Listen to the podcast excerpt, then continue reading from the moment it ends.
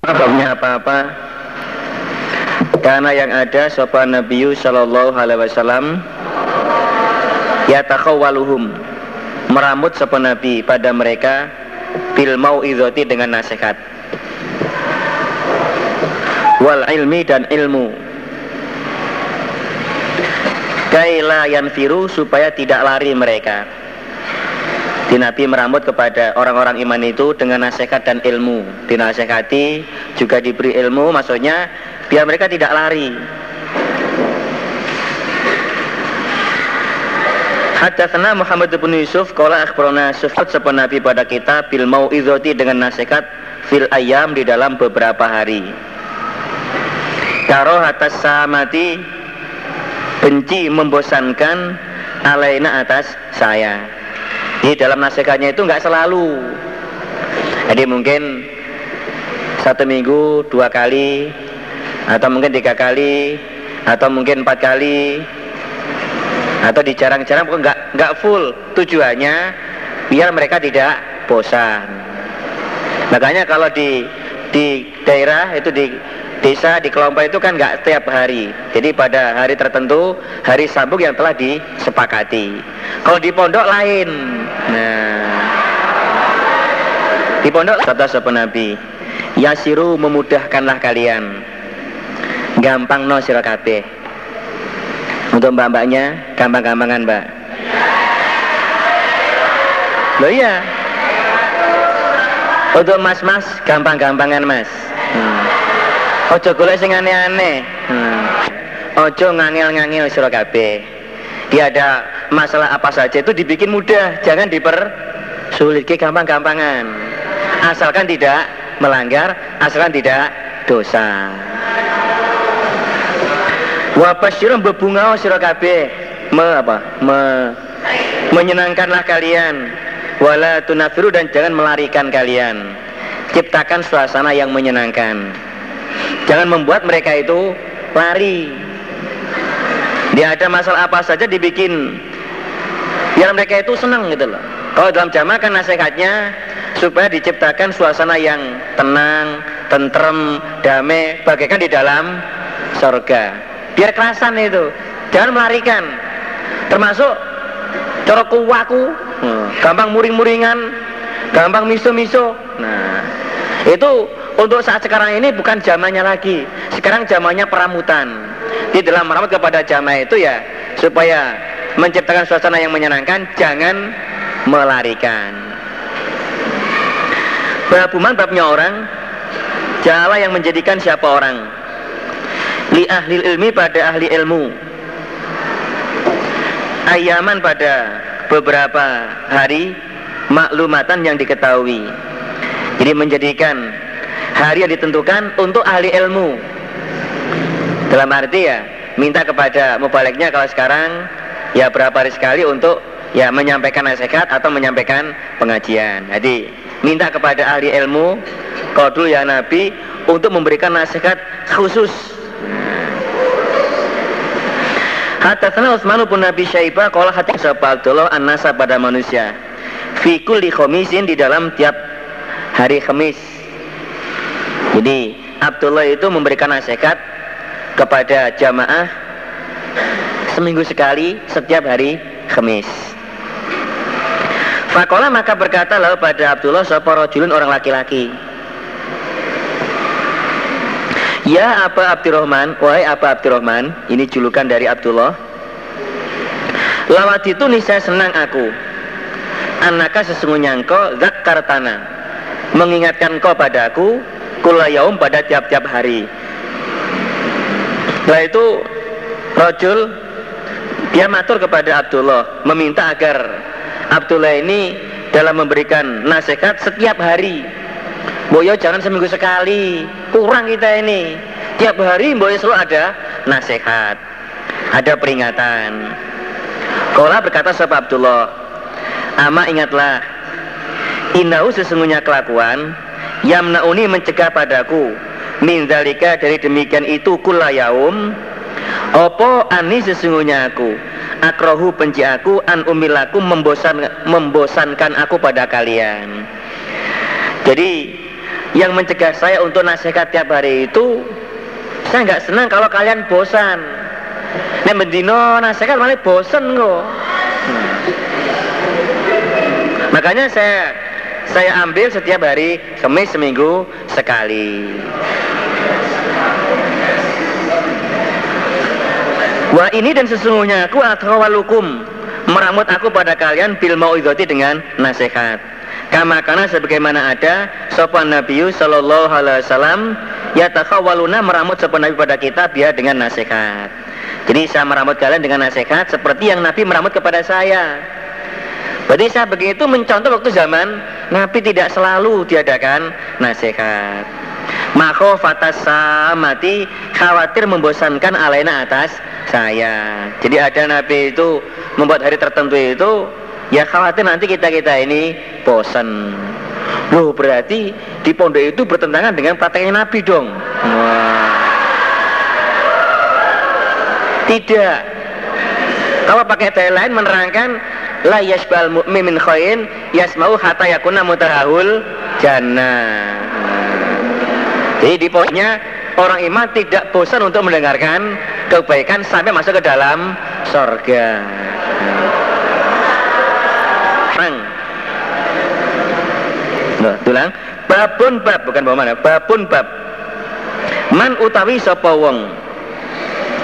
Yurid yang menghendaki sapa Allah Allah bi dengan man khairan pada baik. Yufakihu maka memahamkan sapa Allah pada man fitri di dalam agama. Ini bab Jadi barang siapa yang Allah kehendaki jadi orang yang baik Maka Allah membuat dia itu jadi orang yang faham di dalam agama Jadi baik dengan tidak itu dilihat dari bagaimana kefahaman agamanya Hatta tenang saya fitin di dalam agama Jadi dalam khutbahnya Muawiyah menjelaskan Nabi berkata bahwa Barang siapa yang Allah kehendaki jadi orang yang baik maka Allah memahamkan orang itu di dalam agama. Jadi ukurannya bukan karena banyak ilmunya ya. Tapi dia banyak ilmu juga bisa mem mempraktekkan apa yang telah dia dia terima, ilmu yang dia dapatkan. Jangan malah terkena dalil kapura makotan intallah antakulu malah taf'alun. Jadi ilmunya banyak diiringi dengan pengamalannya. Wa inna mana dan sesungguhnya aku Nabi Qasimun orang yang membagi Saya itu hanyalah membagi Menyampaikan apa yang Allah wahyukan kepada saya Memberikan nasihat Menyampaikan ilmu kepada orang-orang iman waktu itu Wallahu dan Allah yukti memberi siapa? Allah. Ini saya hanya membagi Sesuai yang Allah wahyukan kepada saya. Yang paling kefahaman itu adalah Allah. Sing paling kefal itu Allah. Jadi kalau para mubalik atau balegot memberikan nasihat kok ternyata yang dinasihati kefahamannya menurun berarti Allah paring dia itu kefahamannya seperti yang ada saat itu Allah yang paring jadi kita nggak boleh jatuh mental masa kalah karo tukang radio penyiar radio. Hmm. Yang penting dia nyiarkan ini sing sing rungokne rungokne pora ya terserah itu penting nyiarkan nanti dapat bayaran kalau penyiar radio ya. terus kita menyampaikan ada mereka itu menerima tidaknya itu urusan mereka. Kita menyampaikan niat untuk mendapatkan pahala dari Allah. Walan tazala dan tidak henti-henti. Sopo hadil ummatu ini umat? Koimatan menetapi. Ala amrillahi atas perkaranya Allah. Layaduruhum tidak memelaratkan pada mereka. Sopoman wong. Kholafaum yang menyelisi sopoman hum pada mereka umat Jadi tidak henti-henti ini umat Selalu menetapi peraturan Allah Orang-orang yang menyelisih tidak akan membahayakan kepada orang-orang kepada umat. Apa pun usahanya, orang-orang yang tidak senang, yang menyelisih, itu tidak akan membahayakan. Wa makaru wa makarallah wallahu khairul makirin. Dalam arti ya, kalau selalu menetapi kemurnian, kemudian dia tidak salah niat, kemudian bisa berbudi yang baik, jaminan mendapatkan pertolongan dari Allah. Bagaimanapun usahanya mereka, semua tidak akan berhasil. Hatta dia sehingga datang opo amrullah perkaranya Allah sampai hari kiamat. Jadi orang-orang yang selalu menetapi peraturan Allah, menetapi kebenaran, dia tidak salah niat, siapa pun yang menyelisih tidak akan membahayakan. Orang bakal berhasil. Kalau dalam hadis ini yang bandingan hadis lain dengan dasar ini bahwa kita orang jamaah adalah golongan yang mansurin. Orang-orang yang ditolong. Buktinya gue kiri terus, semua gue kiri, kenyataan jamaah tambah lama tambah banyak, tambah berkembang. Ini bukti bahwa usaha mereka tidak berhasil.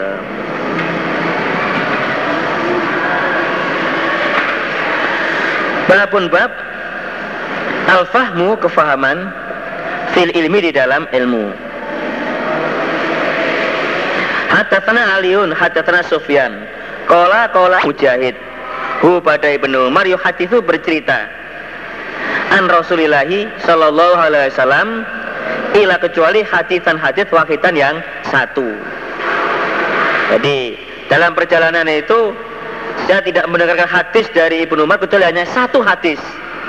Situ tok hadisnya itu. Nah. Kalau berkata siapa Ibnu Umar. Kuna ada aku indah Nabi di sisi Nabi Sallallahu Alaihi Wasallam. Fautia maka diberi sepen Nabi bijumarin kelawan pondo. Pondo kurmo pondo bukan rondo ya. Pondo itu ya pondo. Kalau orang motong pohon kelapa ya.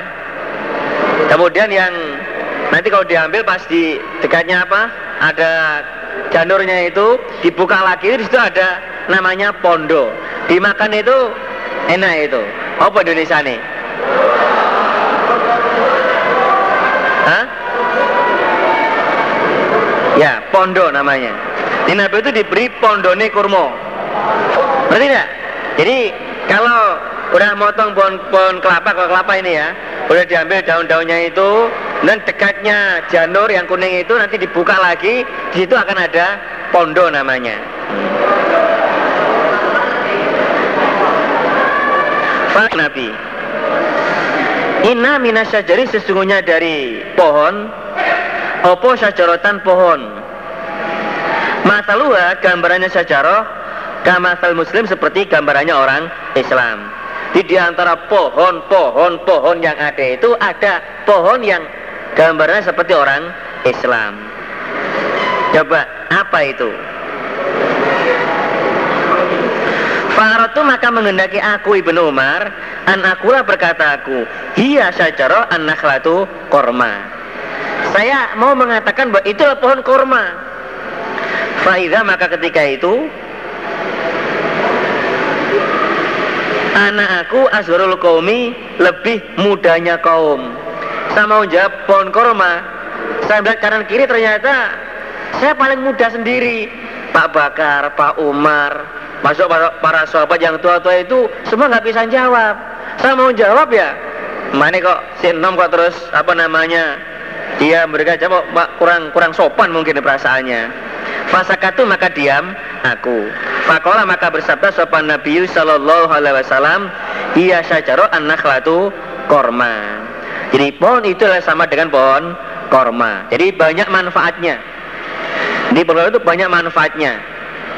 Itu gambaran bagi orang Islam bahwa orang Islam atau orang yang mana itu semua atau apa yang dia kerjakan semua geraknya itu bisa mendatangkan pahala ngomong sing api ganjaran nulung wong ganjaran dia melangkah untuk membantu yang lain juga mendapatkan pahala dan memang pohon kurma itu tidak mengenal musim terus ada itu.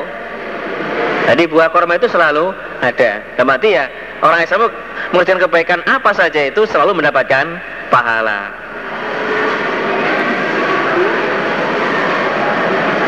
Babul irtibati bape Mary Mary iri. Mary atau iri iri itu kalau bahasa Jawa pelan. Nah ayo. Nah jadi dia itu Mary atau ingin bisa menguasai ilmu dan hikmah. Wa tafaqahu. Mencarilah faham kalian. Qabla antusawatu sebelum dijadikan pemimpin kalian.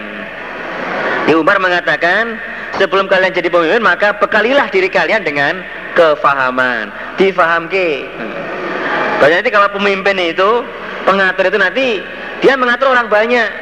Kalau nggak dibekali dengan kefahaman yang kuat nanti mengaturnya itu bisa salah. Nggak sesuai dengan aturan. Waqad ta'alama dan sungguh belajar. Ini yang tujuh jilid itu ada tambahannya. Waktu Nabi, sahabatnya Nabi Sallallahu Alaihi Wasallam Fi kibari sini di dalam tuanya umur mereka Jadi para sahabat walaupun sudah usia tua Mereka tetap belajar, tetap ngaji Walaupun usia sudah 30 tahun belum kawin ya Tetap ngaji itu Jadi nggak ada istilah apa? Nggak ada istilah terlanjur. Wah udah terlanjur itu nggak ada. Jadi kalau dalam pepatah itu minal mahdi ilal lahdi. Dimulai dari ayat meninggal dunia. Ya kewajiban untuk mencari ilmu. Hadis sopa Zuhriu Zuhri. Kola berkata Zuhri. Sama itu aku mendengarkan Qaisar bin Nabi Hazim kola. Sama itu Abdullah bin Mas'ud kola. Kola bersabda sopan Nabi Sallallahu Alaihi Wasallam La hasada Tidak Mary apa? Orang Mary Apa? Tidak iri Ila kecuali Fitnata ini di dalam dua Jadi tidak boleh iri Kecuali dalam dua perkara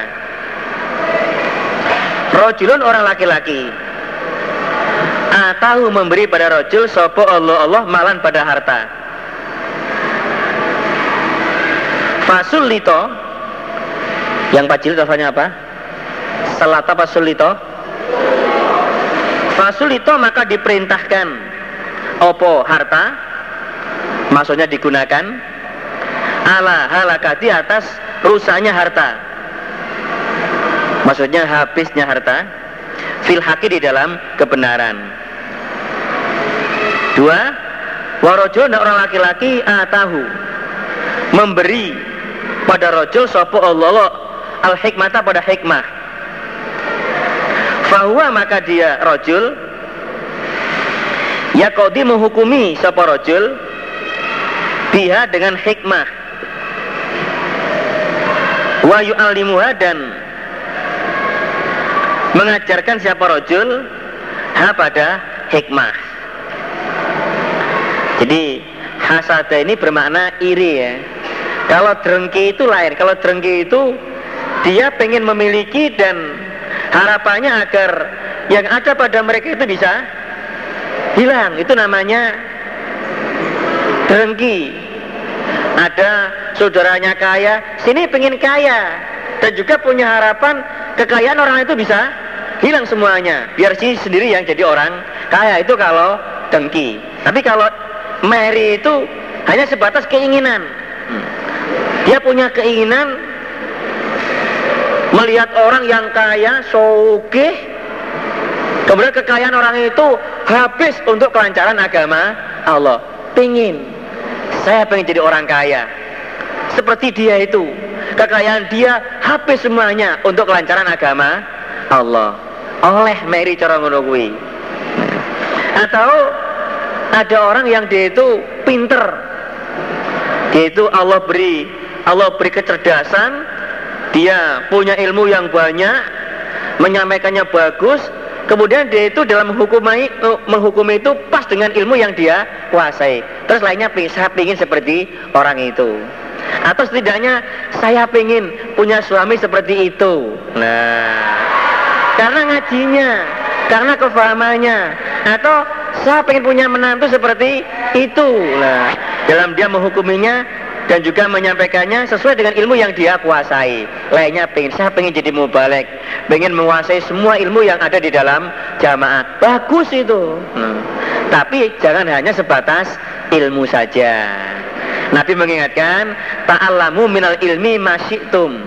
Allah la jaru bijam il ilmi hatta tak malu. Silakan kalian belajar ilmu yang sebanyak-banyaknya. Tapi supaya diingat, demi Allah kalian tidak akan diberi pahala dengan banyaknya ilmu sehingga mau mengerjakan atau mengamalkan ilmu yang telah dia kuasai, yang telah kalian kuasai. Berarti ilmu yang kita kuasai ini ya kita berusaha untuk kita iringi dengan pengamalan.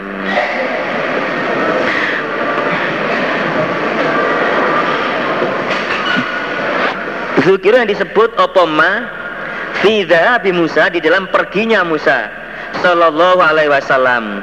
Fil bahri dalam lautan ilal khodiri pada khodir ini bab menyebutkan tentang perginya Nabi Musa di dalam lautan untuk mencari khodir wa qauli firmanya Allah Ta'ala yang maha luhur. Hal attabi'uka ala antu alimani mimma olimta rusda Hal attabi'uka adakah mengikuti aku pada engkau? Adakah mengikuti aku Nabi Musa pada engkau khodir Ala atas antu alimani Mengajari engkau padaku? Mima dari apa-apa ulimta Yang diajari engkau Rustan pada kebenaran. Rustan yang kebenaran. Jadi ini Nabi Musa itu dia mau meguru kepada khodir Minta khodir itu mengajak, menyampaikan ilmunya kepada Nabi Musa Bolehkah saya ikut kepada sampean Pak Kodir agar sampean mengajari ilmu yang sampean kuasai kepada saya? Katanya Musa, apa ya iso kamu meguru nenggonku? Apa ya kuat awakmu yang kamu itu ilmumu tidak sampai, nggak seperti apa yang saya kuasai. Ada lain? Ada lafal lain?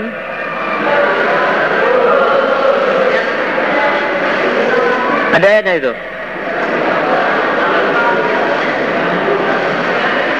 Al-Kafiyat Hadatsani Muhammad bin Ghuzai atau Rami Sopo huwa ibnu Abbas wal Khur bin Qais ibni Hisnin dan Khur bin Qais bin Hisan. Al-Fazari fi sahibi Musa di dalam temannya Musa. Ada dua mubalek Ibnu Abbas dan Khur dia beda pendapat tentang temannya Musa Kala berkata Ibnu Abbas, huwa sahib khodirun khodir. Kalau Ibnu Abbas mengatakan temannya Musa itu namanya Khodir itu. Tapi Hur punya pendapat lain. Oh iso. Nah, jadi Hur, oh bukan itu, jelas bukan. Podo mubaleke, podo pinter pasale. Nah. Famar maka lewat Bima dengan keduanya Ibnu Abbas dan Hur Sopo Ubay bin Ka'ab Nggak lama Ubay lewat situ. Fada'ahu maka memanggil hu pada Ubay bin Ka'ab sapa Ibnu Abbas. Fakola maka berkata Ibnu Abbas, ini sesungguhnya aku. Tamara itu geger aku atau rame aku. Anakku wasokibi dan teman saya ada yang ini itu Hur bin Qais tadi. Fi sohibi Musa di dalam temannya Musa. Apa Ubay kebetulan?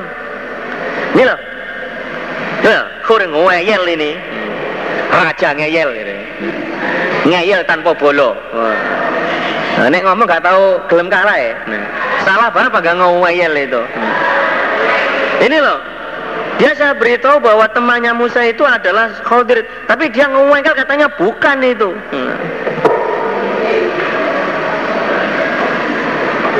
Allah yang salah minta atau bertanya Sopo Musa Nabi Musa asabila pada jalan. Ila lukiyi pada ketemu sohib. Ini loh saya dan Khur ini weker beda pendapat tentang temannya Musa.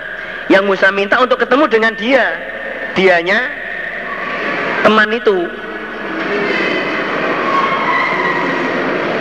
Ini tentang temannya Musa yang Musa itu pengen sekali ketemu dengan Sokib itu. Hasamita adakah mendengarkan engkau? An-Nabi pada Nabi Shallallahu Alaihi Wasallam yang guru menyebutkan sebuah Nabi syanahu pada kelakuannya Sohib. Apa saya pernah dengar Nabi menceritakan menerangkan tentang temannya Musa. Yang Musa ingin ketemu dengan teman itu. Kala berkata sopo Ubay bin Ka'ab. Nam. Oh jelas, saya pernah dengar itu. Sama itu aku mendengarkan Rasulullah Sallallahu Alaihi Wasallam yakulu bersabda sebuah Nabi. Baik nama Musa antara Musa fi malain dalam perkumpulan Bani Israel. Di waktu Musa ada di di perkumpulan Bani Israel. Jahu datang kepada Musa sebuah rojul orang laki-laki.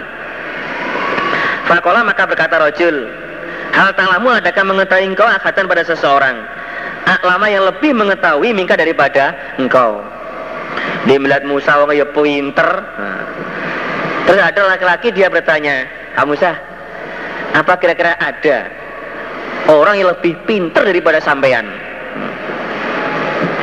Dia Musa wis kata pinter gumun rojul itu. Terus dia nanya, apakah ada orang yang lebih pintar daripada sampean?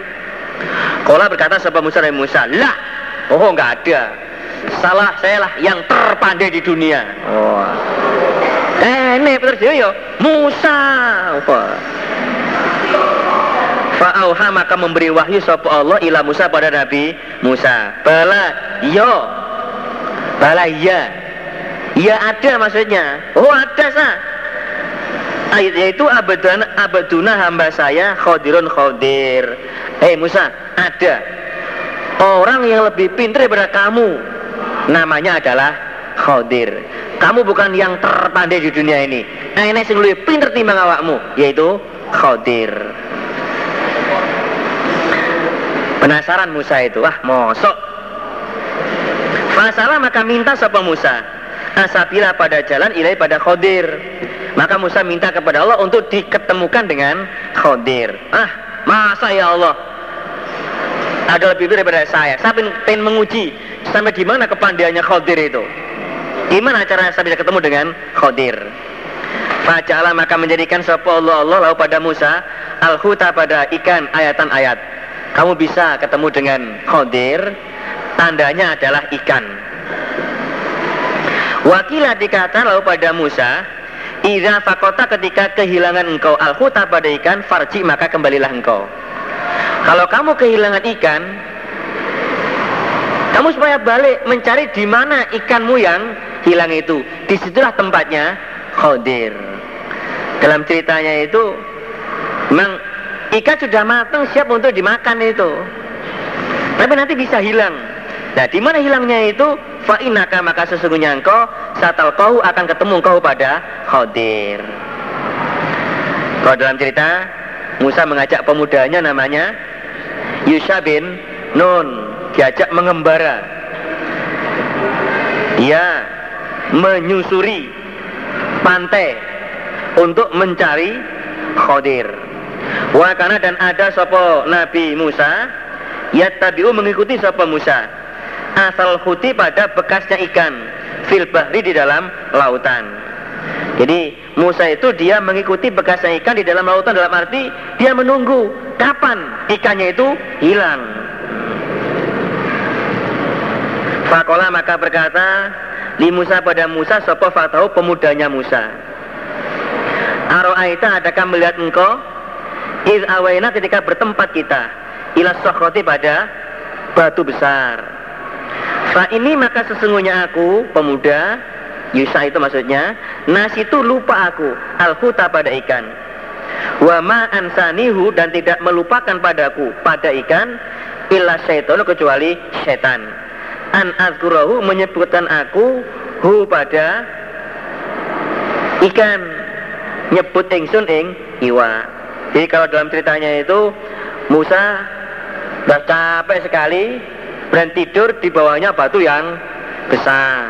Tidur nyenyak sekali itu lah Qadir tahu betul itu ikan yang sudah siap dimakan itu dia kena percikan air itu nama air penghidup katanya itu dalam hadis lain itu tapi ikannya hidup kembali setelah hidup lompat ke air, masuk ke dalam lautan dan bisa membentuk seperti apa? Seperti tendela itu.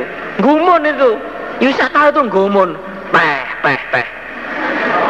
Kok bisa itu? Nah, nah air itu kalau kena sesuatu bisa terus telah lewat ya balik lagi ini kok seperti ada pintunya gitu. Gumun itu. Nah terus kok Yusa mau bangunkan Musa itu dia nggak berani. Sudah menempuh perjalanan jauh sedang capek mau dibangunkan kasihan nanti. Deh nanti aja lah. Kalau udah bangun akan saya beri tahu. Itu dalam pikirannya Yusa bin bin Nun. Telah pergi lagi terus setelah bangun Yusanya lupa untuk memberitahu bahwa ikannya sudah lompat ke air jalan. Terus kemudian Musa terasa lapar. Soalnya belum makan. Karena sudah toh hmm. kecuali yang puasa. Hmm. terus Musa minta eh wah salah lapar kita makan dulu. Baru Yusa itu ingat bahwa ikannya telah lepas masuk ke dalam air. Terus Yusa bilang apa kita nggak tahu? Waktu kita berada di batu yang besar itu saya lupa pada ikan. Yang melupakan saya adalah setan untuk memberitahukan kepada sampean. Kola berkata sopo Nabi Musa, Zalika demikian itu Ma apa-apa kuna ada kuna bagi mencari aku. Lah ya iku tak boleh ikat mau. Sudah usah dari tadi kapan iwa hilang Ya itu yang saya cari nah. Maksud diwai lah kok malah Makin ngageti Musa itu. Loh ikan sudah hilang pak? Ya itu yang saya cari loh dia jalur sarapan, maksudnya diwai dari iwak hilang kok malah sing digoleki ngono kuwi. Misalnya kalau wah gimana kok hilang? Utama enggak enggak gitu Musa itu. Ya itu saya tak golei. Nah, soalnya pengen ketemu dengan Khodir. Fartada maka kembali keduanya. Ala asarima atas bekasnya keduanya.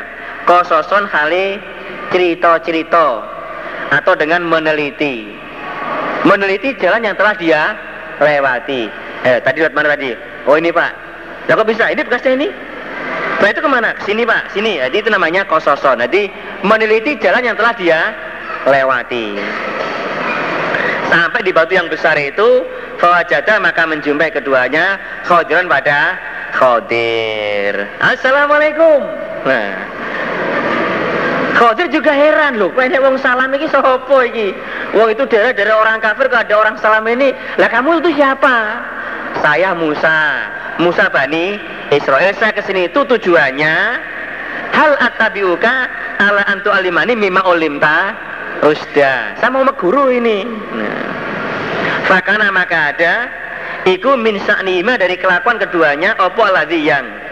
Koso menceritakan sopo Allah Allah azza wajal fi kitabi dalam kitabnya Allah. Adapun cerita lengkapnya sudah diperinci dalam kitabnya Allah surat Al-Kahfi ayat 60 sampai 82. Silakan dibuka sendiri. Itu cerita lengkapnya tentang perjalanan Nabi Musa. Musa mau meguru, Qadirnya bilang apa ya kuat takmu untuk menerima ilmu saya. Loh, ilmu yang saya terima itu nggak sama dengan ilmu yang kamu terima. Wah coba saya coba saya pengen tahu. Katanya kamu tuh lebih pintar daripada saya. Ayo, dican numpak perahu. Tiba-tiba perahu malah dibolongi. Nah, jadi Gampang sekali syaratnya Khadir itu. Kalau kamu mau mengguru kepada saya, satu syaratnya. Kamu jangan bertanya, jangan protes apa yang saya kerjakan. Wah mudah itu, gampang itu. Oh bisa saya. Masa numpak perahu, lah kok mau dipuweceli perahu kok. Menurut ilmunya Musa, salah itu. Numpak gak bayar, malah buat kerusakan. Kamu tuh gimana? Eh Kodir, seenak ini punya orang-orang melarat ini. Nah, eh Musa, satu kosong. Tadi kan syaratnya kamu nggak boleh bertanya. Oke. Okay. Ayo melaku-melaku bodoh ndak? Bocah cilik dolanan dipotes sirai. Menurut ilmunya Musa, salah itu. Baik khotir itu adalah benar sah. Kamu tuh gimana? Eh, dir, dir. Oh, kok sah itu? Dir, kamu tuh gimana? Dia ini masih belum berdosa ini. Anak kecil belum balik kalau malah kamu bunuh apa salah dia? Halo Musa. Dua kosong. Nah oh iya. Ya tolong deh. Ini dimaafkan dulu oke? Ketiganya datang ke suatu desa minta makan gak dikasih, minta hidangan gak dikasih oleh orang desa situ. Terus melihat ada tembok yang miring itu, oleh Qadir di ditekni. Musa mah itu mana? Alah, ganti panganan. Oh, tadi minta kasih mendirikan ini biar dikasih hidangan. Kan bisa toh? Dengan kita kerja kita ini nanti kita minta hidangan kepada mereka. Halo, tiga kosong udah. Berarti kamu tidak lulus. Bagaimana om? Enggak dapat ijazah oh. Oh tidak mentaati peraturan itu. Dia menjelaskan kenapa kok tadi saya rusak perahunya karena depan sana itu ada raja yang tukang ngerampok merampas perahu yang kelihatan bagus. Ini tuh miliknya patungannya orang-orang miskin. Kalau dirampas kan dia nggak punya sumber maisa lagi. Oh, nah baru oh ngerti itu. Itu mah, kalau, kalau nggak dirusak, mesti dirampas nanti. Sumber maisa orang miskin akan hilang. Baru manggut-manggut. Betul juga ini. Kenapa anak kecil saya potes kepalanya itu? Karena dia ini calonnya orang kafir ini. Kalau gede kafir nanti akan memaksa orang tuanya untuk menjadi orang kafir. Oh, itu. Baru ngerti dia. Nah. Yang ketiganya kenapa saya dirikan tembok itu? Karena di bawah itu ada hartanya anak yatim. Baru Nah udah pasrah dia. Nah, padahal ilmu CJ antara Musa dengan Khodir. Lalu ini dinua sekadar gane perubahan beli. Allah ya Allah alimhu mengajari langkah Allahu pada Ibn Abbas Alkitabah pada kitab.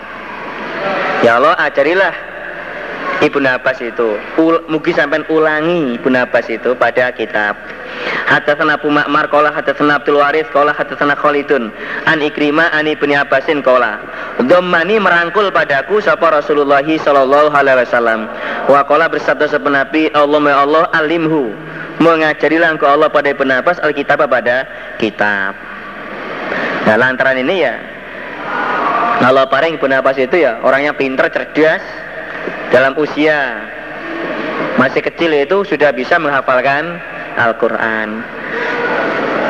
Babun bab? Mata kapan? Yasih husah Opo sama usohiri Pendengarannya anak kecil? Dari kapan sah pendengaran anak kecil? Usia berapa dia? Kalau dia menyampaikan itu Bisa sah atau bisa diterima Kalau sekarang ya Mungkin dia masih usia kecil, kemudian dia mondok, jadi mau balik, mau balik cilik, dia tugas. Sah dia menyampaikan ilmu yang telah dia dapat selama di pondok? Sah pora itu. Berapa batas umurnya? Ini anak kecil ya, bukan orang kecil lain. Soalnya ada anak kecil juga ada orang kecil. Apa bedanya? Kalau orang kecil itu biasa udah keluar kebah An Abdillah bin Abbas Kala berkata Abdillah bin Abbas Akobal itu menghadap aku. Rokiban orang yang naik Ala khimar atas khimar Atanin yang betina. Jadi saya menghadap Dengan naik khimar betina. Khimar perempuan.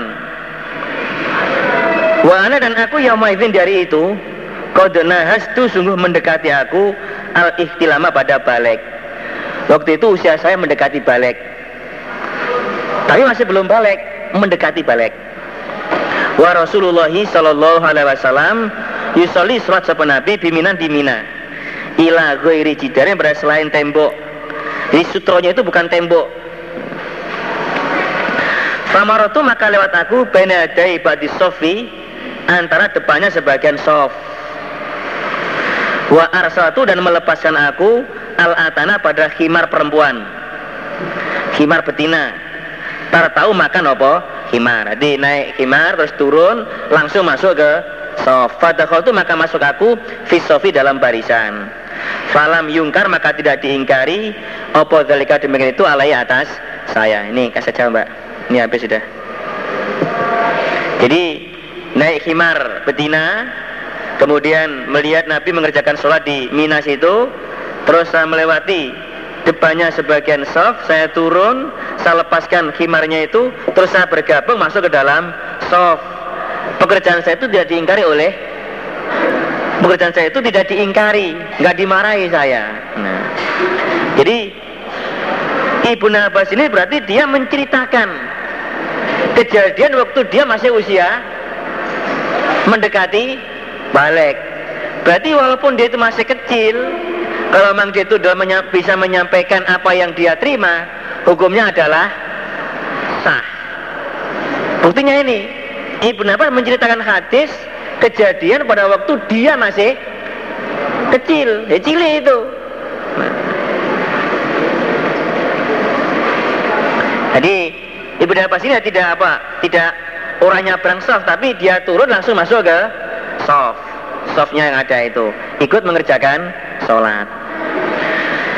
Hadatsani Muhammad bin Yusuf qala hadatsana Abu Musirin qala hadatsani Muhammad bin Harbin hadatsani Zubair dan Zuhri an Mahmud bin Rabi. Qala berkata sapa Mahmud? Aku tuh kelingan, kelingan ingsun. Kelingan apa? Ingat aku. Minan Nabi dari Nabi Sallallahu Alaihi Wasallam. Majatan ing lepean. Lepean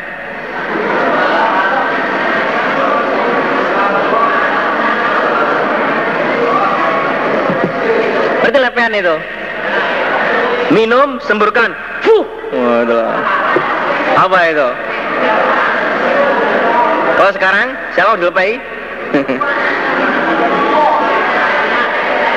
hmm, hmm. itu namanya macatan lepean itu. Jadi habis kumur terus di Maja kang ngelepeh ing majatan ngelepeh sopo nabi pada majatan fi wajih dalam wajah saya. Ngelepeh itu apa Indonesia nih? Disembur. Fuh. Nah, nah itu loh kayak Mbah itu loh. Dijambi-jambi semburkan. Fuh. Nah. Wah anak dan aku penuh khomsi sinin Anak laki-laki umur lima tahun Mintalwin dari timba Saya masih ingat Waktu dulu saya usia Berapa? Lima tahun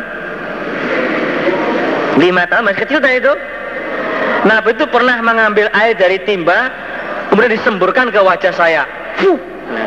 Dia masih usia lima tahun Berarti ingatnya dia Apa? Ah, apa?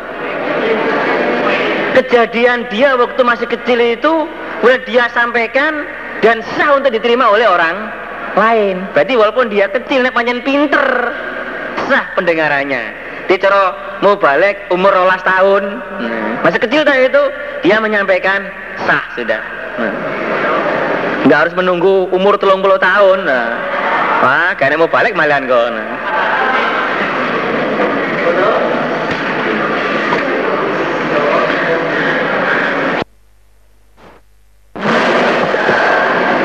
Empat jilid berapa lamanya? Halaman 27 Kalau yang tiga jilid halamannya? 29 Yang tujuh jilid halaman 41 Yang empat jilid halaman 27 Yang tiga jilid halaman 29 Bismillahirrahmanirrahim. Babul khuruji babnya keluar. Fi tolabil ilmi di dalam mencari ilmu. Jadi keluar itu niatnya untuk mencari ilmu mau ngaji. Warohala dan berangkat. Sopo Jabir bin Abdillah Jabir bin Abdillah masih rota syahrin perjalanan satu bulan. Di Jabir bin Abdillah dia mau ngaji itu harus menempuh jarak perjalanan satu bulan. Ila Abdullah bin Unes pada Abdullah bin Unes. Fi hadisin dalam hadis wahidin yang satu. Jadi untuk mendapat satu hadis itu dia harus pergi ke tempatnya Abdullah bin Unes memerlukan waktu selama satu bulan. Hanya satu hadis. Hadatsana Abdul Qasim Rupane Khalid bin Kola berkata sopo Kekir Sopo huwa ibnu Abbas Wal Khurru bin Qais dan Khur bin Qais bin Kisnin Al-Fazari Fi sohibi di dalam tem, Fi sohibi Musa di dalam temannya Musa Di memperdebatkan tentang temannya Musa kalau menurut Ibnu Abbas itu adalah Khodir. Tapi menurut Khur bin Qais bukan, bukan Khodir. Famara maka lewat bima dengan keduanya Sopo Ubay bin Ka'ab bin Ubay bin Ka'ab. Fada'ahu maka memanggil. Maka memanggil hu pada Ubay Sopo Ibn Abbas. Fakola maka berkata Ibn Abbas Ini sesungguhnya Maro itu. Bertengkar aku atau geger aku anak aku wasokibi dan teman saya hadza yang ini yaitu Hur bin Qais fi sokibi Musa di dalam temannya Musa Allah yang salah bertanya sapa Musa atau minta sapa Musa asabila pada jalan ila lukiyihi pada ketemu sohib atau khodir. Jadi sebenarnya siapa temannya Musa? Yang Musa minta untuk bisa ketemu dengan dengan teman itu. Hal samita adakah mendengarkan kau Rasulullah Shallallahu Alaihi Wasallam yang guru menyebutkan sebuah Nabi syaknahu pada kelakuannya Sohib Sohib Musa. Apakah saya pernah dengar dari Nabi? Nabi menjelaskan tentang temannya Musa itu. Fakola maka berkata Sopo Ubayun Ubay, Naam. Jelas saya pernah dengar itu. Sam itu aku dengar an Nabi pada Nabi Shallallahu Alaihi Wasallam Yazkuru menyebutkan siapa Nabi syaknahu pada kelakuannya Sohibi Musa. Yakulu bersatu siapa Nabi. nama Musa antara Musa fi malain dalam perkumpulan mimbani Israel dari orang-orang Bani Israel. Di pada waktu di hadapan orang-orang Bani Israel, ketika itu jauh datang kepada Musa sapa rajulun orang laki-laki? Fakola maka berkata seporojil Atak lamu adakah mengetahui engkau akhatan pada seseorang? Aklama yang lebih mengetahui Lebih mengerti mingka daripada engkau Orang laki-laki bertanya Pak Musa Apakah sampai tahu Ada seseorang lebih tahu Lebih pintar daripada sampean Ada enggak ya Ada enggak orang yang lebih pintar daripada sampean. Kola berkata siapa Musa, lah nggak ada. Di antara orang-orang yang ada, salah yang paling pintar, yang paling tahu. Fa'auha maka memberi wahyu sapa Allah. Azza wa Jalla ila Musa pada Musa bala. Iya. Iya ada sa. Orang yang lebih pintar daripada kamu. Itu abduna hamba saya. Khodirun khodir. Ada orang yang lebih pintar daripada kamu ya Musa. Dialah khodir hamba saya Fasalah maka bertanya. Atau minta Sopo Musa Asabila pada jalan ila luqiyi pada ketemu khodir Terus Musa minta kepada Allah bagaimana caranya agar bisa ketemu dengan Khodir. Seberapa sih kehebatan dia Khodir itu? Kok dikatakan bahwa Khadir lebih pintar daripada saya Musa? Fajalah maka menjadikan sebuah Allah. Lalu pada Musa al pada ikan Ikan yang sudah matang ini. Ayatan pada tanda. Jadi Allah menjadikan ayat Untuk Musa berupa ikan. Ikan sudah matang di mana ikan itu hilang Dan menjadi hidup lagi Di situlah tempatnya Khadir. Wakila dan dikatakan lalu pada Musa Iza fakota ketika kehilangan engkau al pada ikan Farji maka kembalilah engkau Hei Musa di mana kamu kehilangan ikan Kamu supaya segera kembali Mencari ikan yang ikan kamu yang hilang. Fa'innaka maka sesungguhnya engkau satal kohu akan ketemu engkau pada Khadir. Karena di situlah tempatnya Khadir. Fakana maka ada sapa Musa tabiu mengikuti sapa Musa asral huti pada bekasnya ikan fil bahri di dalam lautan. Dalam arti jadi Musa itu sangat mengharapkan kapan hilangnya ikan ini di dalam laut. Kalau dalam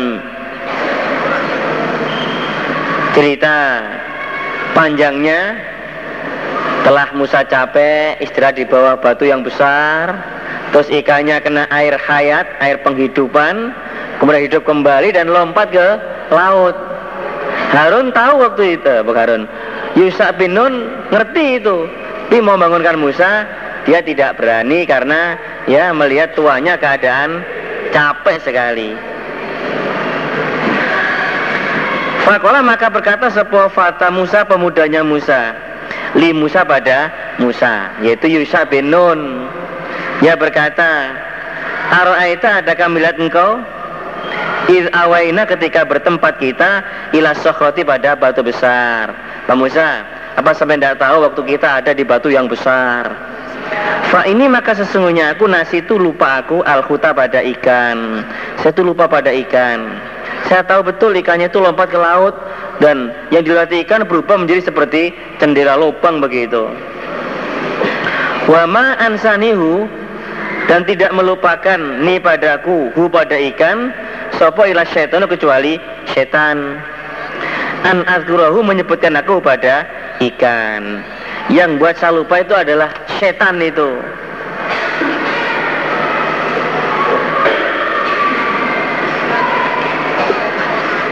Kala berkata siapa Musa Nabi Musa. Zalika demikian itu ma apa-apa kunada kuna bagi mencari aku. Nah itu saya berjalan jauh itu ya itu yang saya tunggu. Kapan hilangnya ikan itu? Gak bilang dari tadi tadinya. Sebenarnya Pak Musa saya itu mau menyampaikan, tapi jenengan kelihatan tidur sangat nyenyak sekali. Saya mau menyampaikan, ya nanti aja kalau bangun. Setelah bangun ternyata saya lupa. Yang buat saya lupa itu adalah setan itu. Fartada maka kembali keduanya. Ala asarima atas bekasnya keduanya.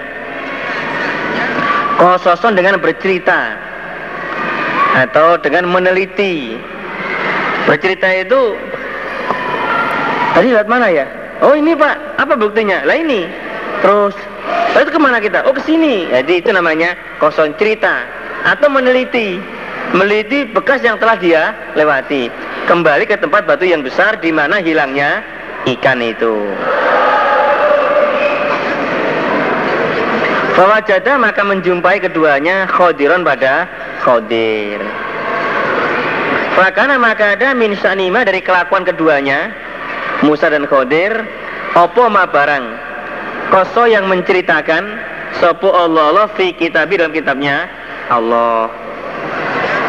Di tentang cerita lengkapnya sudah Allah sebutkan dalam kitabnya. Yaitu surat Al-Kahfi ayat berapa kemarin?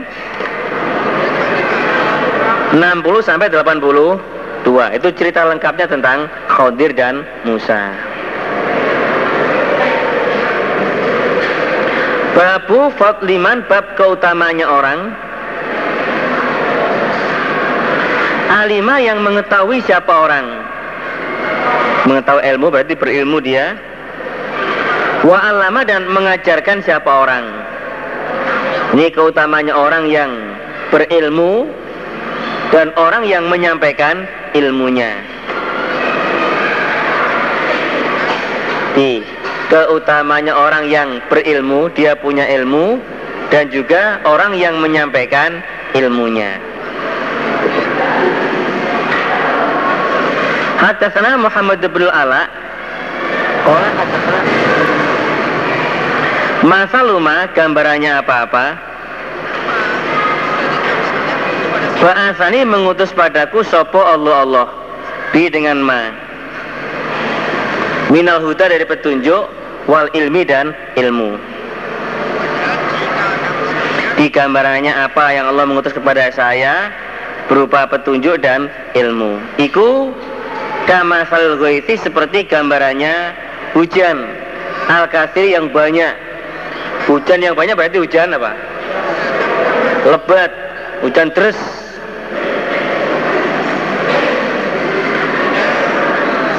Asoba menimpa opo wet ardon pada bumi. Ini hujan dari langit turun ke bumi. Fakana maka ada mongko ono minha dari bumi nakiyatun baik. Kobilat menerima. Apa? Bumi yang bersih yang baik itu.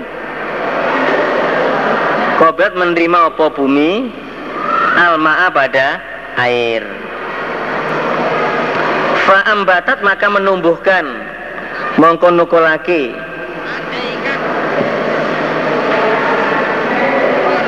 Apa bumi? Al kalaa pada rumput.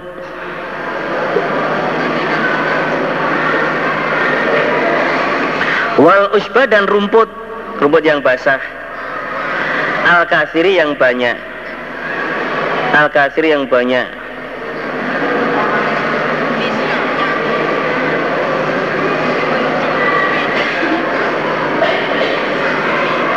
itu ya apa tumbuh-tumbuhan tumbuhan bumi itu kalau kala itu ya yang basah maupun yang kering, tapi kalau usbah itu ya yang basah.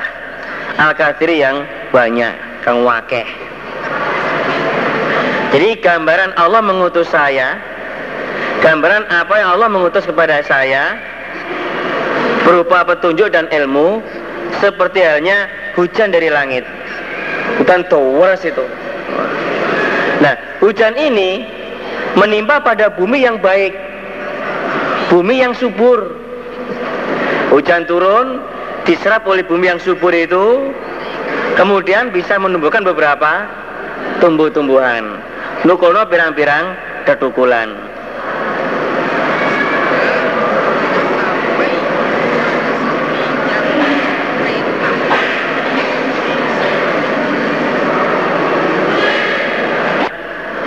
orang yang alim, orang yang berilmu, dia bisa mengamalkan ilmunya. Jadi setelah apa namanya, dia menerima kemangkulan, diserap di dalam hatinya, kemudian bisa membuahkan kefahaman. Jadi kalau gambarannya air hujan turun ke bumi, diserap oleh bumi, menumbuhkan beberapa tumbuh-tumbuhan. Ini orang yang faham ini. Nerima ilmu dari gurunya, dia serap di dalam hatinya, kemudian dia bisa mempraktekkan ilmu yang dia terima dari gurunya. Bisa membuahkan, bisa bermanfaat ilmunya itu. Jadi ilmu itu ada dua macam. Yang pertama itu ilmu yang menjadikan mudorot, yang kedua itu ilmu yang menjadikan manfaat. Kalau mudorot, dia punya ilmu tapi nggak bisa mengamalkan ilmunya. Yang manfaat, dia punya ilmu bisa mengamalkan ilmunya. Kalau mudah itu ya istilah apa? Senjata makan tuan. Terkena dalil kabur makotan Allah antakulu malah alun. Tapi kalau di sini ini adalah dia menerima ilmu diserap masuk ke dalam hati kemudian dia buktikan dengan pengamalannya bisa mengamalkan ilmu yang telah dia terima. Ilmu yang bermanfaat. Itu yang pertama. Minha dari bumi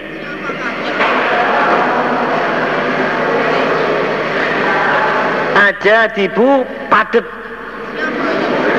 padet keras atos bukan atosnya orang Sunda Kalau atosnya orang Sunda, fanafa maka memberi manfaat.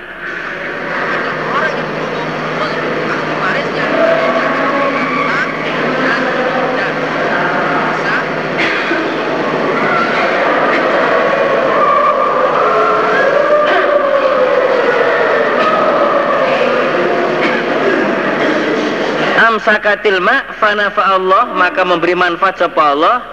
Dia dengan ajadib itu anasa pada manusia. Fasaribu maka minum mereka. Dari air itu wasakau dan memberi minum mereka pada hewannya. Wazarau dan menanam mereka. Wazarau dan menanam mereka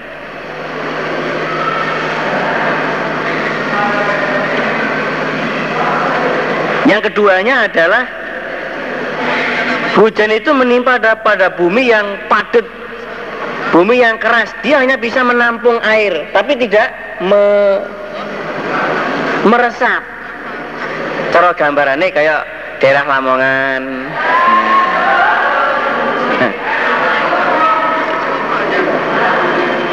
Jadi air hujan itu ditampung. Sehingga menjadi apa? Apa itu hanya nampung saja itu nggak meresap menampung air itu sehingga dengan banyak menampung air itu bermanfaat bagi yang lain. Manfaatnya kanggo wong liya. Ada yang mereka ngambil air di situ untuk minum. Ada yang mereka itu mengambil air itu untuk diminumkan pada kendaraannya atau hewan piaraannya. Kalau para petani ngambil air itu ya untuk disiramkan pada tanamannya. Jadi yang mengambil manfaat itu adalah orang lain.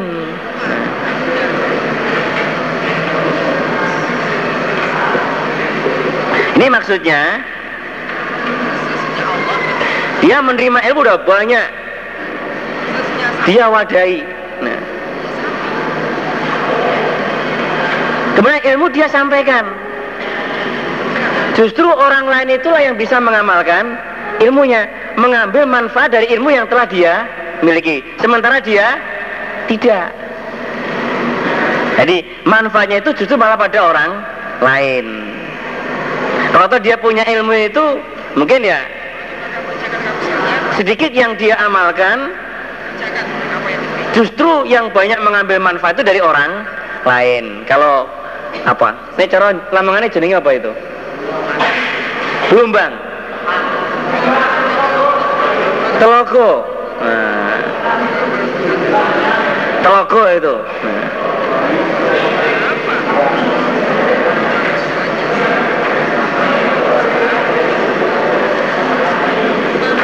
Jadi dia menampung ilmu banyak itu. Dia sampaikan ilmunya. Wah sebarkan ke mana-mana. Nah ternyata yang bisa mengamalkan ilmu itu atau yang mengambil manfaat ilmu itu adalah orang lain ya tanah yang padat nanti dimasukkan dalam hatinya itu sudah apa namanya diterima dua day dalam hatinya dia sampaikan. Nah, jadi mau balik nyampe nih kono di sana bisa mengamalkan ilmunya, sana bisa, sana bisa.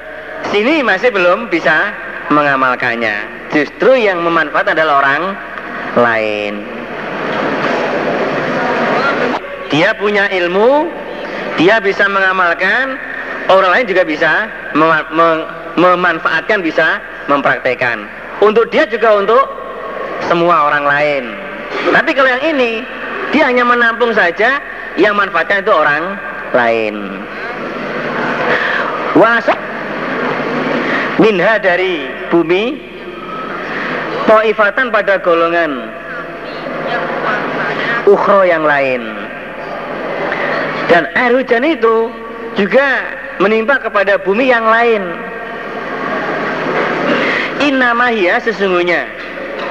Hiya bumi itu Koi anun. Roto. Rata Apa rata itu? Gares apa gares itu? Ini bumi yang bumi yang padat tapi rata Latum siku tidak menahan. Apa bumi?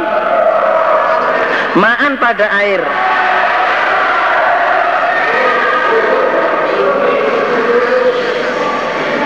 Wala tumbitu dan tidak menumbuhkan. Apa air, oh, apa bumi, lah. Wala tumbitu dan tidak menumbuh, menumbuhkan apa bumi, tidak menumbuhkan apa bumi, kalaan ing suket kalaan pada rumput. Yang ketiga, ini adalah air hujan jatuh pada bumi yang padat yang rata. Bumi ah, hujan turun, biar gitu langsung airnya itu apa? Apa? Ya langsung lapas, nggak nggak nggak ada yang apa namanya tersisa di tanah situ, langsung pergi. Nah, buminya padat dan juga rata, sehingga tidak bisa ya tidak bisa manfaat untuk dia karena langsung pergi airnya juga nggak bisa dimanfaatkan oleh yang lain. Itu maksudnya dia nerima ilmu biar itu sama sekali tidak membekas di dalam hatinya. Nerimo ya sudah, dia nggak bisa memahami ilmu tersebut. Ya nggak untuk dia, juga nggak untuk orang lain. Dalam arti ilmu yang dia terima itu ya dia sama sekali tidak bisa mengamalkan ilmunya. Nyampe ini yura ya iso, nerima tidak bisa, nyampe ini yura ya iso. Apa ngarane itu? Cara wong ngene apa? Tuwedel itu. Gua blok blok blok. ya kita yang ngaji tapi sebenarnya tidak masuk itu. Apalagi suruh nyampaikan kepada orang lain.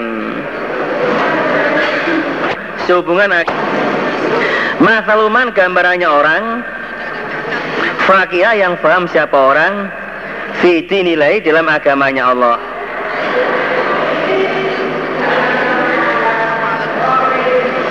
Wa nafahu dan mengambil manfaat Wa nafa'ahulan manfaati ing wong apa? Me, apa? Manfaati apa? Memberi manfaat bukan mengambil ya. Memberi manfaat pada ini manfaati. Hmm. Indonesia apa? Memberi manfaat kepada orang opo ma barang Bahasani mengutus padaku sopo Allah Allah bi dengan ma. Falima maka mengetahui siapa orang wa alama dan mengajarkan siapa orang. Lan ngulangake sapa wong. Wa masaluman dan gambarannya orang. Lam yarfa yang tidak mengangkat siapa orang. Bidzalika dengan demikian ilmu roksan pada kepala. Walam yakobal dan tidak menerima sopo orang Hudallahi pada petunjuknya Allah Alladzi yang Ursil itu diutus aku Bi dengan ladhi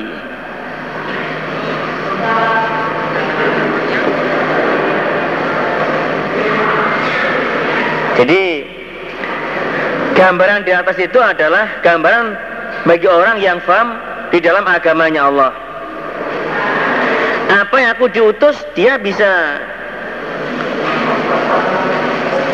bisa mendapatkan manfaatnya. Wa nafani ma ba'athani ma ba'athanillahu.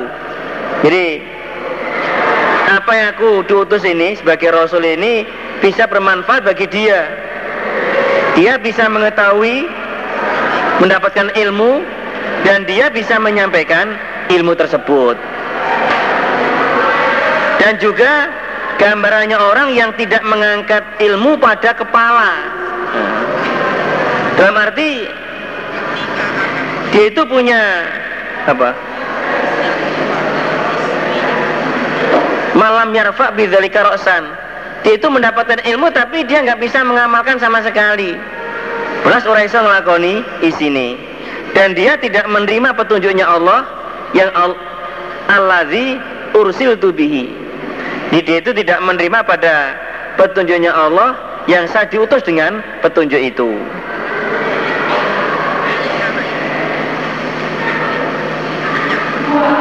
Jadi yang pertama tadi itu dia menerima kefahaman agama dan dia bisa mengamalkan. Yang kedua dia menerima menerima ilmu dari Nabi, dia bisa menyampaikan tapi dia tidak bisa mengamalkan. Justru orang lain yang mengambil manfaatnya. Yang ketiga, belas. Belas itu. Belas itu ya nerimo yora, ya nyampe ini ya ora. Nah.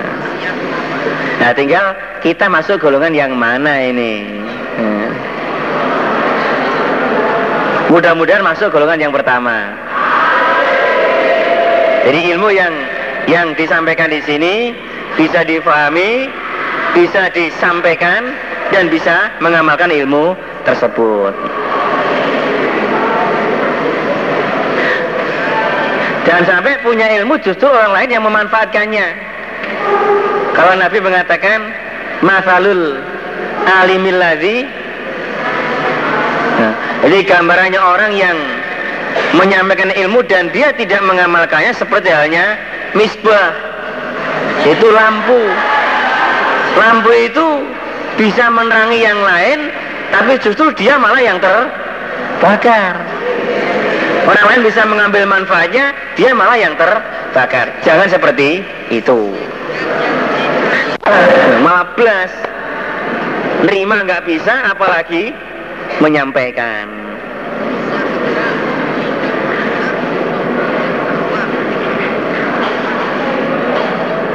apa Abu Abdillah? Kalau berkata Ishaq. Lafalnya wakana dan ada minha dari bumi opo toifatun bagian koyalat yang nyerot apa nyerot itu menyerap al-ma'a pada air. Jadi kalau di atas itu kan di atas itu lafalnya fakana minha fakana minha naqiyatun qabilatil ma. Itu lafal yang di atas. Tapi kalau menurut Ishak lafalnya wakana minha toifatun qayyaratil ma. Jadi di antara bumi itu ada yang bisa menyerap menyerap pada air. Air diserap, kemudian bisa menumbuhkan beberapa tumbuh-tumbuhan. Ko'un nafal ko'un.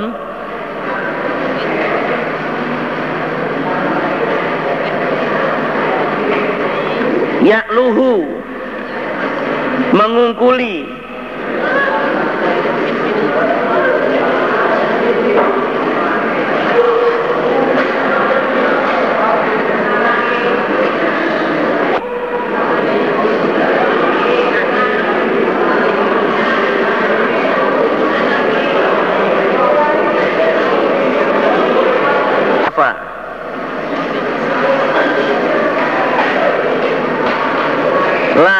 tara iwajan wala amta. Yauma idzi yattabi'una da'ya la iwajala wa khasyatil aswatu lirrahman fala tasma'u illa hamsa. Jadi koan lafal koan maksudnya luhu mengungkuli apa mengungkuli Me, mengungguli. Mengungguli atau mengungkuli melebihi Halah wong Jawa.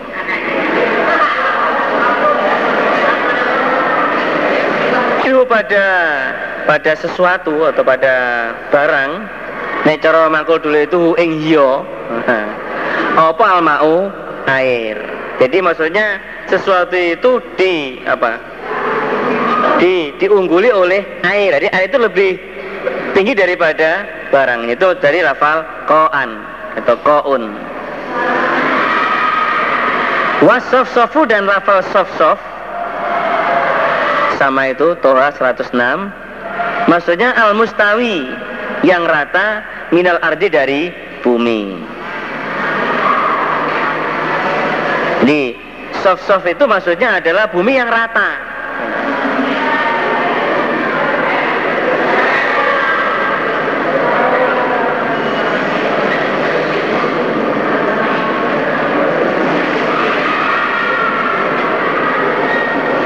di ya surat Toha 106 Kalau koon itu adalah sesuatu yang dikalahkan oleh air. Jadi airnya lebih tinggi daripada sesuatu itu namanya koon.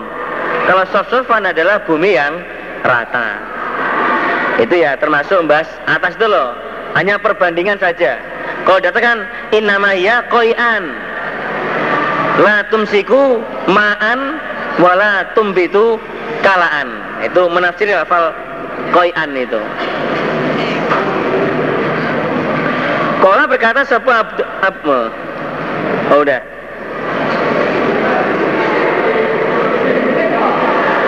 Wasaf-safu al-mustawi minal ardi ya. Babun babu rafil ilmi bab hilangnya ilmu wa zuhuril jahli dan tampaknya bodoh tampaknya kebodohan kalau ilmu sudah diangkat berarti kebodohan akan merajalela. Orang sudah tidak tahu lagi peraturan agama. Wakola berkata sepo robi'atu robi'ah.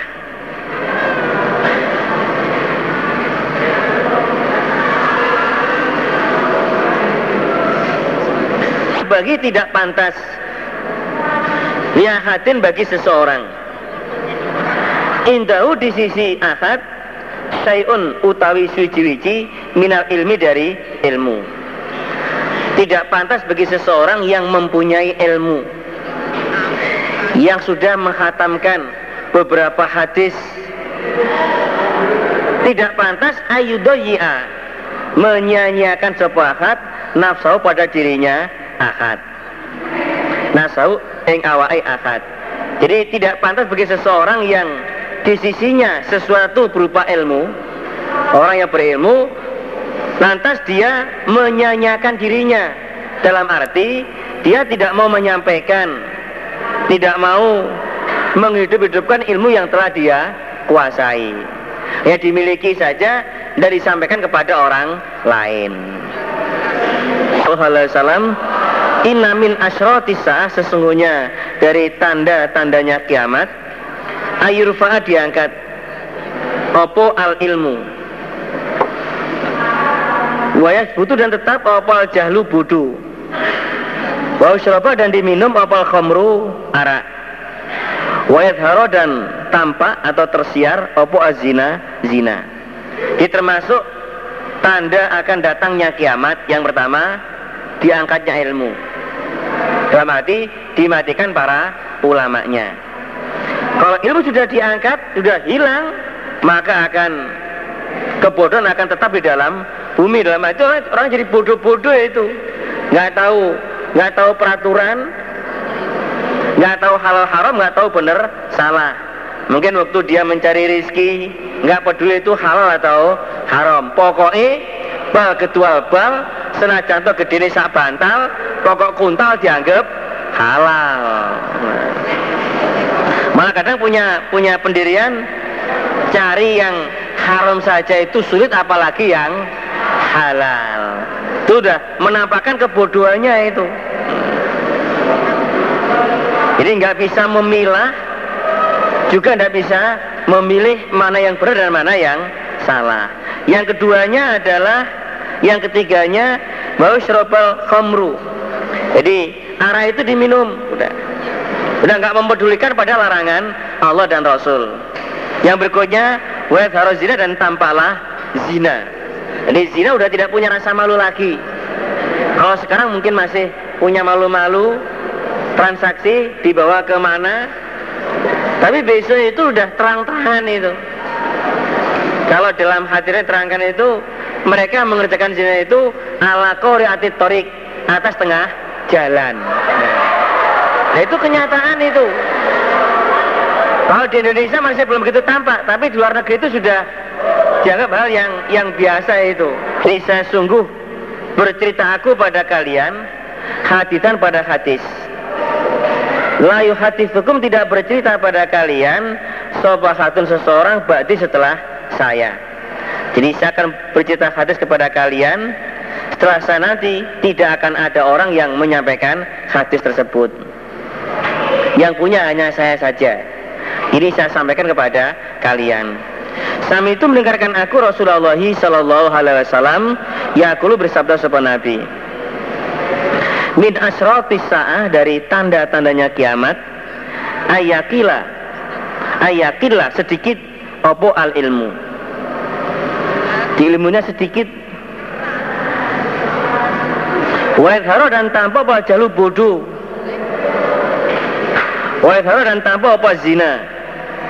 Watak dan banyak sopan nisa beberapa orang perempuan. Wayakila dan sedikit Sopan rijalu beberapa orang laki-laki. Hatta yakuna sehingga ada Likhomsina pada 50 Likhom, Likhomsina meratan pada 50 orang perempuan. Al qayyimu orang yang meramut al itu yang satu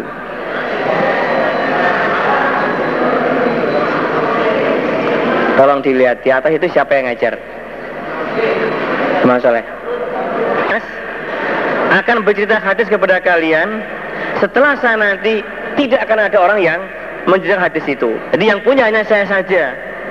Aku dengar dari Nabi bahwa termasuk tandanya kiamat adalah sedikitnya ilmu, Sedikitnya ilmu ini ya dimatikannya para ulama sementara penerusnya itu mereka tidak punya semangat untuk menimba ilmu dari para ulamanya.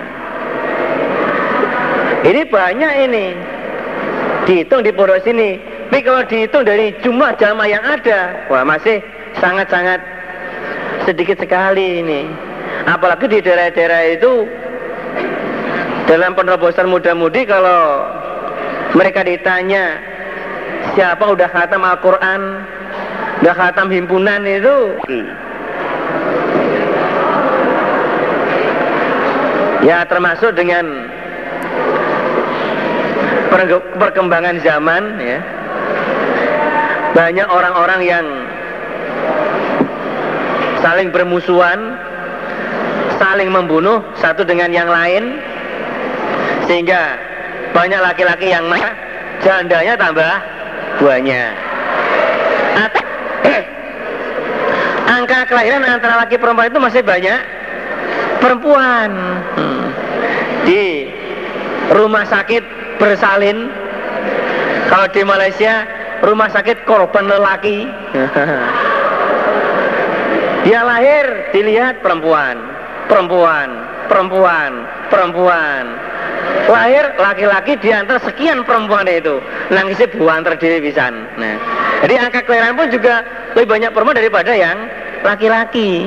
Itu termasuk watak turun nisa wayaki lari jauh sedikit orang laki-laki. Makanya bagi laki-laki itu kalau dia ngelamar ditolak kalau terus putus asa. Alah. Mikir ke mana ilmu? Hadatana Sa'id bin Ufair Kala hadatana sallallahu alaihi wasallam Kala bersabda sapa Nabi Baina ana antara aku naimun orang yang tidur. Waktu saya sedang tidur Kemudian bermimpi Tapi impian Nabi itu merupakan Wahyu Kalau impian kita mungkin banyak melamun Maunya ketemu dengan yang dia Kubi kota khilapanin dengan wadah Puan, wadah susu jadi wadah yang ada air susunya. Fasharib itu maka aku minum. Kata sehingga ini sesungguhnya aku la aronisa mengetahui aku. Arya pada segar. Ya kerucu keluar opo. Segar itu min azfari dari kuku-ku. Dari kuku-ku. Tempat yang ada air susunya. Kemudian saya meminumnya dan rasa segar sampai ke ujung kukunya itu. Saking segarnya. Suma kemudian atau itu memberikan aku fatli pada kelebihan saya. Umar bin Khattab pada Umar bin Khattab. Jadi air susu yang lebih itu saya berikan kepada Umar. Lalu berkata mereka, Fama maka apakah awal tahu mengartikan kau pada impian ya Rasulullah? Kala Nabi al ilma ilmu nya memberi fatwa wahwa dan dia orang wakifun orang yang berhenti alat dabati atas kendaraan wagoria dan selain dabah dia orang sedang naik kendaraan berhenti kemudian memberikan fatwa memberikan penjelasan. Dia oleh nasihat karo numpak kendaraan.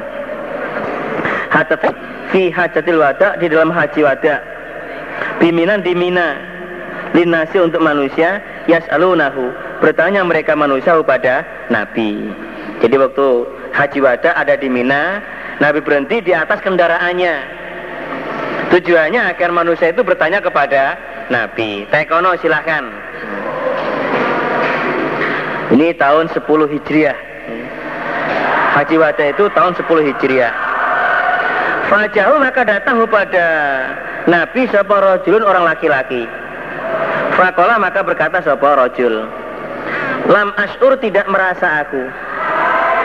Tidak mengerti aku Fahalakatu maka cukur aku Qobla an asbaha Sebelum menyembelih aku Nabi saya nggak tahu ya Nabi Saya sudah terlanjur mencukur Padahal saya masih belum menyembelih hadiah saya. Itu gimana Nabi? Fakola maka bersatu sebenarnya Nabi izbah menyembelih langkau. Wala haraja dan tidak dosa. Silakan menyembelih. Itu enggak dosa. Fajar maka datang sopa akhor yang lain. Fakola maka berkata akhor. Lam ashur tidak merasa aku. Tidak mengerti aku. Fanahartu maka menyembelih aku. Qobla an armia sebelum melempar aku sebelum melempar aku. Wah Nabi saya belum tahu ya Nabi. Sudah terlanjur menyembelih sebelum saya melempar jumroh akobah tanggal 10 Dhul Hijjah. Kalau Nabi irmi melempar langkau wala haroja dan tidak dosa. Fama maka tidak ditanya sopan Nabi Sallallahu Alaihi Wasallam ansain dari sesuatu. Kutima yang didahulukan opo syai. Wala dan tidak ber, wala dan tidak ditanya sapa nabi an saya tentang sesuatu ukhiro jadi wala suilan wala suilan nabi sallallahu alaihi wasallam an sayin ukhiro maksudnya begitu. Yang diakhirkan apa su, suwiji-wiji ila kecuali kalau bersatu sapa nabi if'al mengerjakan langkau wala haraja dan tidak dosa jadi pekerjaan haji tanggal 10 Zulhijjah itu di wali itu boleh. Jadi waktu itu menyembelih hadiah, kemudian cukur, kemudian apa? Me melempar jumroh, termasuk tawaf. Tawaf apa? Tawaf ifadohnya ini. Ini di bola balik itu boleh. Nabi mengatakan ifal wala haroja. Dia mau menyembelih dulu walau belum melempar, boleh. Atau melempar dulu baru menyembelih boleh. Nah pokoknya pekerjaan haji tanggal 10 Zulhijjah itu di wala wale itu boleh. Yang menjawab siapa orang? Alfutnya pada fatwa di isyaratil yadi dengan isyarahnya tangan warrosi dan kepala tadi yang saya suruh naik siapa? Suruh babnya orang yang menjawab fatwa dengan isyarahnya tangan dan kepala. Sebabnya orang yang menjawab fatwa dengan isyarohnya tangan dan kepala. Tangannya dengan peragaan tangan itu.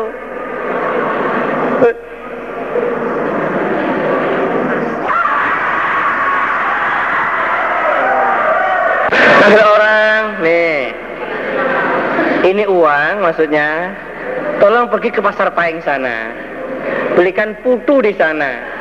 Cara pembuatannya, taruh bambu udah jadi baru di nah kemudian dimakan perut kenyang. Nah itu dengan isyarat tangan itu. Isyarat tangan itu. Tapi sudah bisa difahami. Nah. bagaimana mbak? Diterima enggak nah gini aja sudah. Berarti iya nggak usah jawab iya nggak usah. Gimana mbak? Diterima enggak ya udah diterima itu nah. gimana mbak Ya sudah berarti gak diterima, ditolak itu. Hmm. Hajat pun Nabi fi hajati dalam haji Nabi. Fakola maka berkata sapa sa'il. Apa sa'il itu? Orang yang bertanya atau fakola berkata siapa menyembelih aku qabla an armiyah sebelum melempar aku melempar jumrah akobah fa'uma maka isyarat sapa nabi biadi dengan tangannya nabi Kola bersatu sama Nabi wala haroja dan tidak dosa. Jadi maksudnya Isra itu maknanya nggak dosa. Berarti gimana itu? Satu mencukur aku Qobla an asbaka sebelum menyembelih aku Fa'uma'a maka isyarat sepen Nabi biadi dengan tangannya Nabi. Maksudnya wala haraja dan tidak dosa. Oh Nabi. Yakobadu digenggam opo al ilmu. Ilmu digenggam dalam arti dimatikannya para ulama. Wa dan tampak atau tersiar opo al jahlu budu wal fitnah dan beberapa fitnah. Dengan dengannya ilmu orang jadi bodoh, maka tersiarlah kebodohan dan beberapa fitnah. Banyak kerusakan-kerusakan merajalela. Wayak turun banyak apa harju harju